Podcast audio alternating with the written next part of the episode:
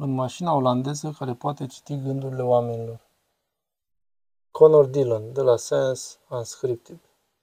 Deci, Geb tocmai ce a ieșit din aparatul de RMN și am avut șansa să ne uităm la creierul lui Geb și cumva să vedem creierul.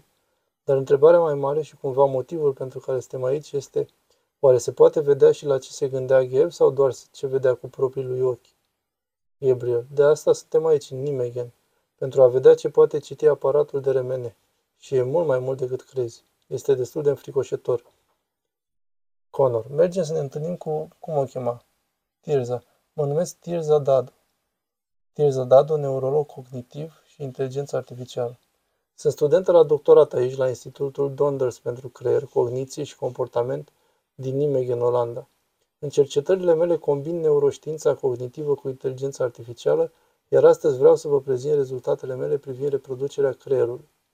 Da, asta e întrebarea. Deci ce ai făcut? Cred că aș vrea să încep cu, dacă stăm aici în această cameră, lumina este reflectată de toate lucrurile de aici, nu? Și cade pe ochii noștri. Apoi transformată în semnale electrice și călătorește în partea din spate a creierului nostru. Pentru că acolo se află cortexul vizual și provoacă un model specific de activitate cerebrală, super specific pentru tot ce se întâmplă. Deci, de dragul argumentului, să spunem că mă uit la fotografia unei persoane. Atunci aceasta provoacă un tipar cerebral specific. Dacă mă uit la o altă imagine, o altă fotografie a unei alte persoane, se activează un alt tipar. Asta înseamnă că fiecare stimul unic duce la un model unic de activitate cerebrală. Undeva aici. Și când am intrat în acel tub de remene acum o oră, ați putut cartografia ceea ce se întâmplă în creierul meu, astfel încât să puteți redesena ceea ce gândeam? Eu cel puțin pot să măsor răspunsul creierului tău la o anumită imagine. Ar putea fi și sunete, dar să rămânem la imagini. Așadar, dacă te uiți la o imagine, creierul tău răspunde într-un anumit mod. Dacă te uiți la alta, este un alt tipar care se activează, ca să zic așa. E ca un puzzle, vedeți? Iar scopul cercetării mele este să-l rezolv. Deci, în principiu, înțeleg. Dacă te uiți la creierul meu, la partea din spatea lui, înțeleg că poți vedea că se activează într-un fel dacă mă uit la poza unui munte față de cea a unui câine. Și tu spui, da, putem citi acele semnale diferite și este clar că sunt diferite, și pot înțelege că dacă mă uit la o față, comparativ cu o casă, creierul meu reacționează diferit și tu poți vedea asta. Ceea ce nu înțeleg este cât de bun este să-și dea seama la ce fel de față mă uit. Asta e o întrebare. Cred că o să trec la rezultate, sunt foarte bune. Aceasta este doar o figură din lucrarea pe care am publicat-o. O să vă arăt bine.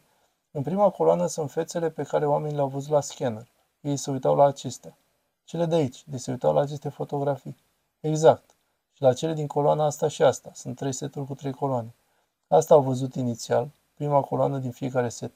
Și apoi le-am decodificat creierele și am reconstruit aceste imagini. Aici coloana 2 sunt decodări ale primului voluntar. Aici coloana 3, cel de-al doilea voluntar. Vedeți că sunt puțin diferite. Deci cineva se uită la tipul ăsta în interiorul unui RMN. Da. Și computerele voastre, iau nu poate vedea această imagine deloc? Nu. Poate vedea doar partea din spate a creierului persoanei care se uită la ea. Și pe baza semnalelor pe care le decodifică, asta e ceea ce se produce? Exact, da. Sunt aproape identice. Da. Aceste fețe nu există? Nu, nu există. Nu există, deci au fost create de inteligență artificială. Nu contează dacă fața există sau nu pentru metodele noastre, dar pentru participanții la scanner arată ca o persoană reală. Este doar natura stimulului ca să putem face trucul acesta pe care l-am făcut, astfel încât să putem decoda stimulul. Deci dacă mă gândeam la o față când eram în acel remene, ar fi putut să Vrei să spui dacă te gândești la o față sau dacă vezi o față? E vreo diferență între acestea? Da, deci, eu m-am uitat la o față când eram în RMN.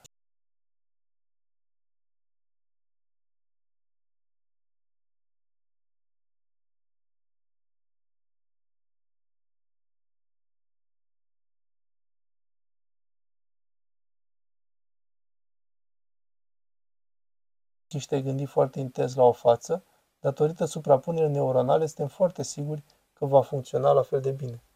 Deci îmi poți citi și gândurile? Adică ea îmi poate citi gândurile? Ce zici de asta? Te duci la remene, presupunem că am antrenat deja un model pentru percepția ta, iar acum te duci la remene și îți spunem, închide ochii și gândește-te foarte intens la mama ta. Apoi vei sta întins acolo, iar eu voi veni la tine și îți voi arăta o poză și te voi întreba, asta e ea? E ca un truc magic. Da, dar ceea ce spui aici e că nu e chiar ceea ce ai făcut în studiul tău, dar e ceva ce speculez că e foarte posibil. E acesta următorul pas? Mai sunt și alți pași intermediari, pentru că aici am analizat participanții separat unul de celălalt. Am avut două modele diferite, deoarece creierele sunt atât de diferite. Dar am antrenat cel de-al treilea model în care am hiperaliniat creierele și au devenit puțin mai bune. Înseamnă că am luat media celor două creiere și am folosit-o pentru a decola stimulul. Vedeți că sunt și mai similare acum. Sunt două persoane diferite? Nu, aceasta este imaginea reală pe care au văzut-o în partea de sus. Și apoi, pe rândul următor, este imaginea reconstruită pe baza mediei a ceea ce au văzut participanții. Gabriel. Deci de la persoane diferite. Date cerebrale diferite, date cerebrale medii. Priviți aici ce asemănare, identic. Bine, deci teoretic vorbim teoretic acum. Are loc un act criminal pe străzile unui oraș mare și sunt șapte martori oculari. Să zicem că eu sunt ofițer de poliție și îi supun pe toți la acest remene. Vizualizez rezultatele, fac media și găsesc criminalul. Asta e ceea ce îi crede. Apoi dacă începi într-adevăr să te gândești la ceea ce poți face cu asta, da, exact. Și apoi ai spera că e ca o aliniere. Dar dacă ești într-un scanner remene, nu alegi între oameni, ci te poți gândi la orice. Singura problemă e că ai putea minți, desigur, și să te gândești la altcineva. Este acesta scopul acestei cercetări? Nu, categoric nu. Dar care este? Deci, în primul rând, ceea ce ne interesează cu adevărat este să ajutăm oamenii. Vrem să le stabilim vederea la persoanele care și-au pierdut-o și vrem să le facem să vadă din nou. Deja dezvoltăm aceste implanturi critice, astfel încât dacă le stimulăm în mod corespunzător, vor putea vedea și naviga prin lume din nou. Acesta e unul dintre scopuri. Dar dacă vrem să facem asta, să devenim din ce în ce mai buni, trebuie să facem această cercetare, trebuie să înțelegem cum funcționează creierul în ceea ce privește vederea, pentru că e o problemă atât de grea. Vorbeam despre remene funcțional. Acesta e de fapt destul de zgomotos. Suntem foarte mulțumiți de el pentru că funcționează deja foarte bine și este neinvaziv. Nu trebuie să tăiem scalpuri sau așa ceva.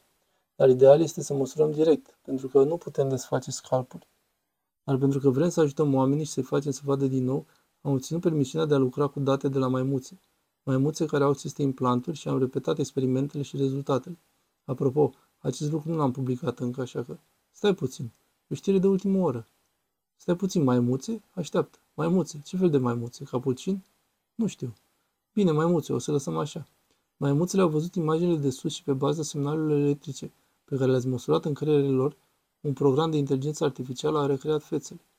Deci la început m-am gândit, chiar și la primul hipermodel, că poate am greșit ceva. Pentru că era așa de bun, poate am făcut o greșeală undeva și fac o prostie. Dar acum am folosit altceva și un alt set de date pe care nici măcar nu l-am preprocesat eu, ci au făcut-o alții în altă parte. Și funcționează din nou. Dar hai să derulăm puțin. Care e următorul pas? Care e următorul lucru pe care dorești să-l faci în legătură cu asta? Ceea ce mi-ar plăcea mie personal să fac cu această cercetare este să merg pe o formă liberă, deoarece în prezent sunt limitată la fețe. Ce ar fi dacă ai putea decoda activitatea creierului pentru orice, nu doar fețe? Sunt foarte interesată de ce s-ar întâmpla dacă am face asta, iar apoi am putea vorbi despre lucruri precum un decodor de vise sau experiențe sau idei. Vor fi mereu limitări la percepții sau pot fi scanate și gânduri sau stimuli cognitiv. Ar trebui să fie posibil, nu văd de ce nu. Dacă informația este acolo, ar trebui să poată fi decodificată, nu? Dacă știi cum. Da, acesta e finalul unei zile lungi în Nijmegen, în Olanda. Am început cu Gab intrând într-un remene. Aha, ce urechi turtite avei. S-a terminat cu noi vorbind cu Tiza Dado despre lucruri foarte, foarte nebunești. Dar am terminat de vorbit despre asta.